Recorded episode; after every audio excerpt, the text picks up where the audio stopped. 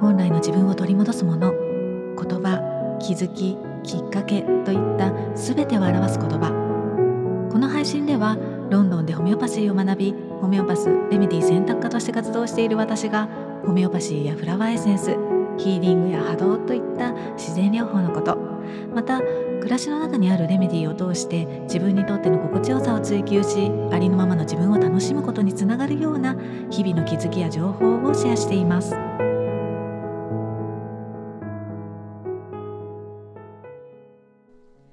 こんにちは、ホメオパスレメディ選択科の香りです。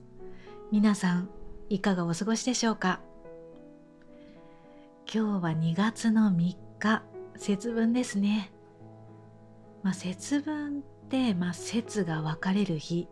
で、まあ、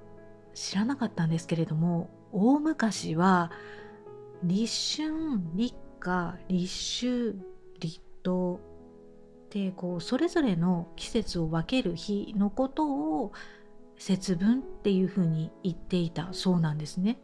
で、まあ、それが江戸時代ぐらいからこうその中でも一番こう切り替えが大きい時のことを節分って言うようになって、まあ、いちねんの切り替わりの日っていうふうにね、あの暦の上ではなっていった。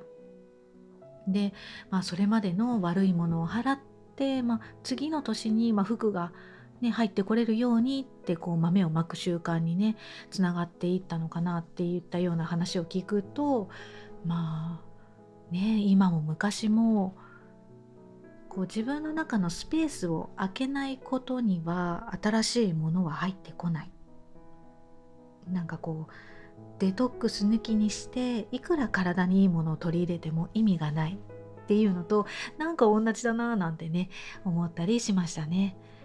まあ、ちょうどまあ花粉のシーズンに向けて、ね、心とから心と体のデトックスっていうのを始めるのにもすごくねいい時期かなっていうふうに思うので、うんあのまあ、気になる方はねそういうのをやってみてもいいかもしれないですね。で、まあ、大昔は病気とか災いって鬼が持ってくるっていうふうにね考えたっていうのもあって、で、まあ、豆をまくっていうことになったのかもしれないんですけれども、うーん我が家はマンションなので毎年悩むんですよね、この豆まきどうしようかなってね。で、まあ、毎年、まあ、夜に、まあ、ちょこっとねあのちょこっとというかこっそりとっていうんですかねあの結構まいちゃってるんですけれども、うんまあ、皆さんはいかがですか。豆まきされてますかというかされますか。まあ、そんなね節目の、まあ、季節の節目なんですが、まあ、やっぱりなんとなくこう自分も含めて周りの環境とか、まあ、周りも、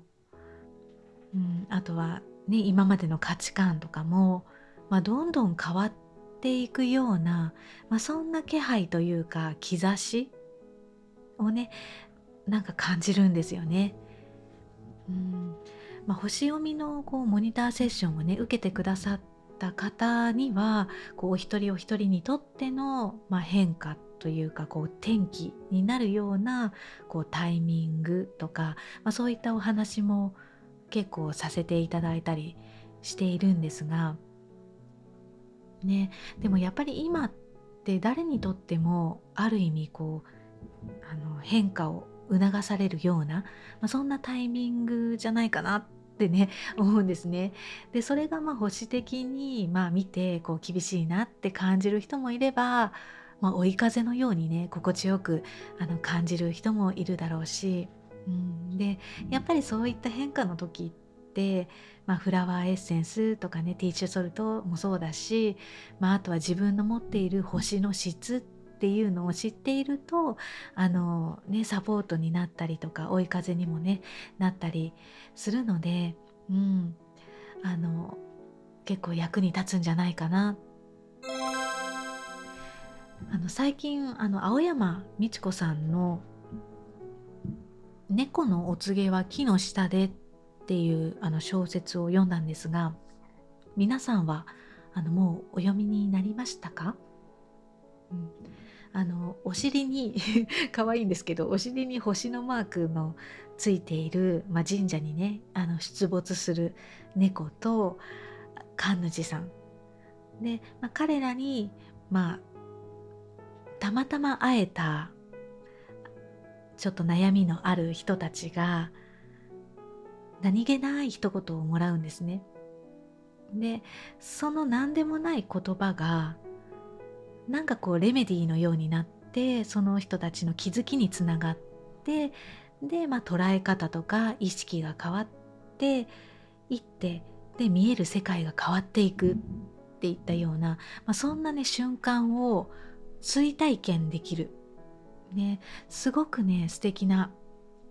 あの短編集になっていて、なのでこう、まあ、こういったね今の変化を迫られるような時期にはすごくねおすすめかなって思うんですよね。まあ、私個人的にはあの固形の少年の話とあの占い師の話とか結構ねあの好きですね。うん、で特に、まあ、不動産院をねパーソナルな天体でお持ちの方とか強い方っていうのはあの、まあ、お牛座とか獅子座、さそり座、水亀座さん、うんまあ、そういったねところの方は、まあ、こういったね小説がもしかしたら何かこう違う視点から自分をあの知るきっかけになったりとか、何かしらなんかこう気づきにつながることもあるんじゃないかななんてね思ったりもします。はい、今日はまあ節分ということで、まあ、心とね体のデトックスねあのしていますかとか、まあ、変化への準備できていますかっていったようなねお話と、青山美智子さんの「猫のお告げは木の下で」っていうね本の紹介を少しだけしてみました。今週もお疲れ様でした。明日からはあ明日からというか明日はいよいよ立春ですね。ね、暦の上では新しい年の始まりになるのでね、ちょっとうん、楽しみでもありっていう感じではあるんですけれどもね、まあそういったところをちょっと意識しながら素敵な週末をお過ごしくださいね。それではまた。